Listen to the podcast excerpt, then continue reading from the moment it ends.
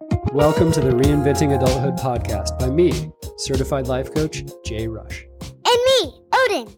So today's episode, well, today's episode was going to be about um, the downside of resisting emotions, of not process- processing them correctly. Um, what today is going to be about instead is an experience I had while surfing um, that is related to emotion, uh, especially the fear component of emotion. Um, so to get right down to it, uh, the swell finally picked up here in Baja California. There was a big north northwest swell hit Hawaii. I guess Hawaii's got huge waves. California kind of got the um, the swell after that, and then it's moved down here to Baja California Sur. Um, the swell report says about five to six foot. The it's never right. Um, the sets end up being about two to four foot overhead uh, when they do come in. Um, so it can be a little bit intimidating. There's a lot of water moving around. It's a little bit scary. Um, I woke up this morning and I saw the waves crashing, and I got nervous, like um, like wanting to puke in my mouth a little bit nervous. Um, and I just kind of let it happen, and I didn't panic and I didn't judge it. Um, but I acknowledge it. I was like, I was like, yeah, the waves are big. The waves have not been big for a couple months, and so for me, it takes a little getting used to, kind of easing into it. But it went from small to big pretty fast. So I got to my local surf break and um, suited up in my wetsuit, waxed my board, took a look at the surf, said some hot, some hellos to some guys on the beach that I know, and then I paddled out. And even the paddle out was kind of like it, it's funny because when you're when you're in the water, you're looking for signs. And the signs were kind of like, you should get out of the water. but I kept paddling out and took a couple waves on the head just to get out to the lineup. and the lineup is sort of, you know, where the wave breaks and everybody kind of hangs out at the peak, uh, waiting for their um, optimal position to catch the wave.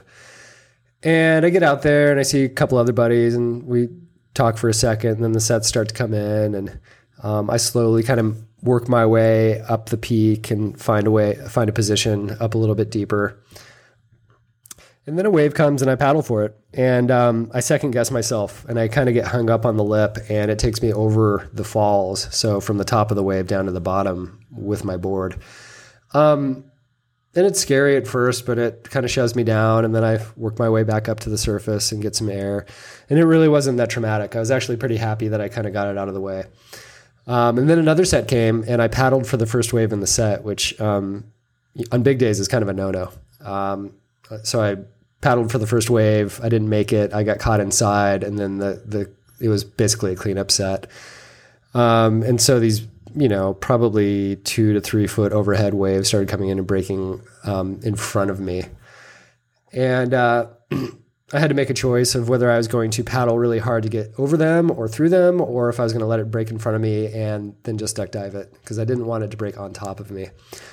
Both waves broke in front of me, um, and they're frightening when it happens because it's just a big wall of dark blue water, and then it smashes and it sounds like an airplane taking off. And and the the first wave tossed me around pretty good, but I held onto my board and came up for air and got a breath of air before the next wave came.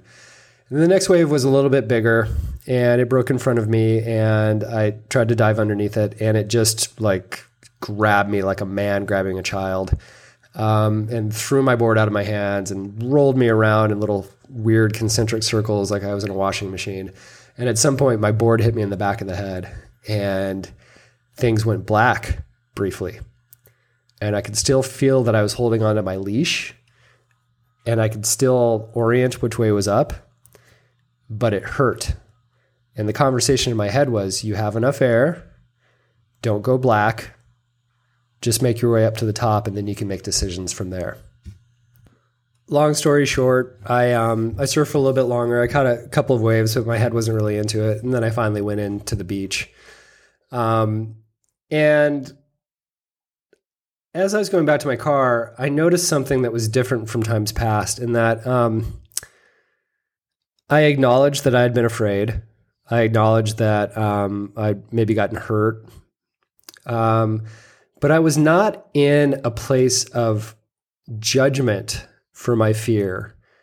I was not overly amped up with adrenaline. I was not overthinking it and questioning like my um, resolve or questioning my ability to be in the lineup or be in waves of consequence, which is something different from the past. In that, in the past, I think I would have made my judgment of fear and judgment of that emotional experience into something more, into something sort of demeaning, um, or that would take energy from me. Um, and I recognized that. I wanted to put like a bookmark in it. Like I, I stuck a pin in that because I wanted to talk about it. And here's why. You see, fear is not the problem. It is our fear of fear and the physical experience of fear that we're averse to. So, fear as a physical manifestation is like the um, the tightness in the stomach, the buzzing in the back of the head, the um, the blinders on in our vision, like the myopic tunnel vision, um, muscle tension, accelerated heart rate. And that physical experience is really uncomfortable for us to the point that we actually develop a reflexive aversion to it. Like we're not signing up to experience fear. That's not what any of us really want. But you know the deal. I mean, you can't go through life without experiencing fear. It's just, it's going to show up randomly. Random events are going to happen. Um, the world is a dangerous place. The world is a scary place. So the question becomes not, are we going to experience fear? But when we come up against fear, how are we going to process it? how are we going to learn from it? How are we going to grow from it? How are we going to come out the other side stronger as a result of it? And maybe the easy answer is that we welcome it like an old friend and we get to see it objectively as a physical experience. But what's the point of doing that? Like what what benefit could we possibly derive from just facing fear and experiencing it honestly and objectively? Where, where does that get us? And the answer is this that nothing worth doing in our lives doesn't also come with the fear of failure and the fear of shame, and to a certain degree, the fear of existential or spiritual death. And that fear can be very real and very tangible, and it can stop us in our tracks if we're not prepared to deal with it. And so many of us live in a world where we are in constant refusal in constant denial of fear, as in we don't want to feel it because it's uncomfortable. And we're not getting anywhere. The only way we grow, the only way we move to the next level, the only way we defeat our demons, the only way we learn to be something other than what we are now, the person we don't think we have permission to be, that all comes from embracing the lessons of fear. So, what did I learn? Today, I learned one, to recognize fear. And then I learned to compartmentalize it, as in to assess it for its reality. Like, am I afraid of dying or am I just making up a story? And then I did a little rational calculus where I was like, what is fear worth to me today? And for me, the experience of fear today was about if I go out in eight foot waves, then the next time I go out in six foot waves, it's not going to seem so scary. Now, it's not a stretch to apply that as a metaphor to virtually anything. But maybe the most important lesson I learned was not to judge my fear. I could have easily construed it as an experience to avoid at all costs because of the discomfort associated with it. But it is primarily a physical discomfort not a psychic or psychological discomfort until we start to indulge ourselves in the story around what the physical sensation means. This is bad. This is inopportune. This is really uncomfortable. I'm in danger. There's something wrong with me. There's something wrong with this situation. That's what keeps us from going forward. That's what keeps us scared. That's what keeps us from growing. So, how do we translate this to everyday life? The simple answer is this whenever fear shows up, we acknowledge it and we move towards it.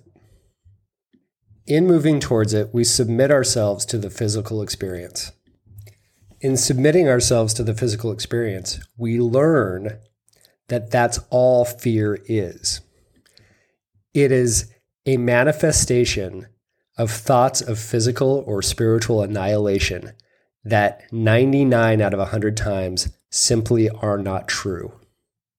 And if we can move into that and then move past it, we learn the first lesson in personal evolution in that the risks we take will not kill us. And we start to learn that other people's judgments will not kill us. And that failure is simply a challenge to learn and do better next time. And that we have the freedom and the privilege to fail as often as we need to, to become the powerful and singular entity we've always wanted to be. That birthright is there for the taking, and it is not accessible via asking other people for permission, or waiting for inspiration, or hoping it lands in our lap. It is only accessible through our commitment to discomfort and the knowledge that we know will be better as a result of that commitment. Thanks for listening today. I'm honored to share that with you. Um, if you have any questions, reach out to me at um, www.jayrushcoaching.com. You can send me an email. Um, you can message me at jayrushcoaching on Instagram or even on Facebook at jayrushcoaching as well. Uh, thanks. Have a great day. Enjoy yourselves. Bye.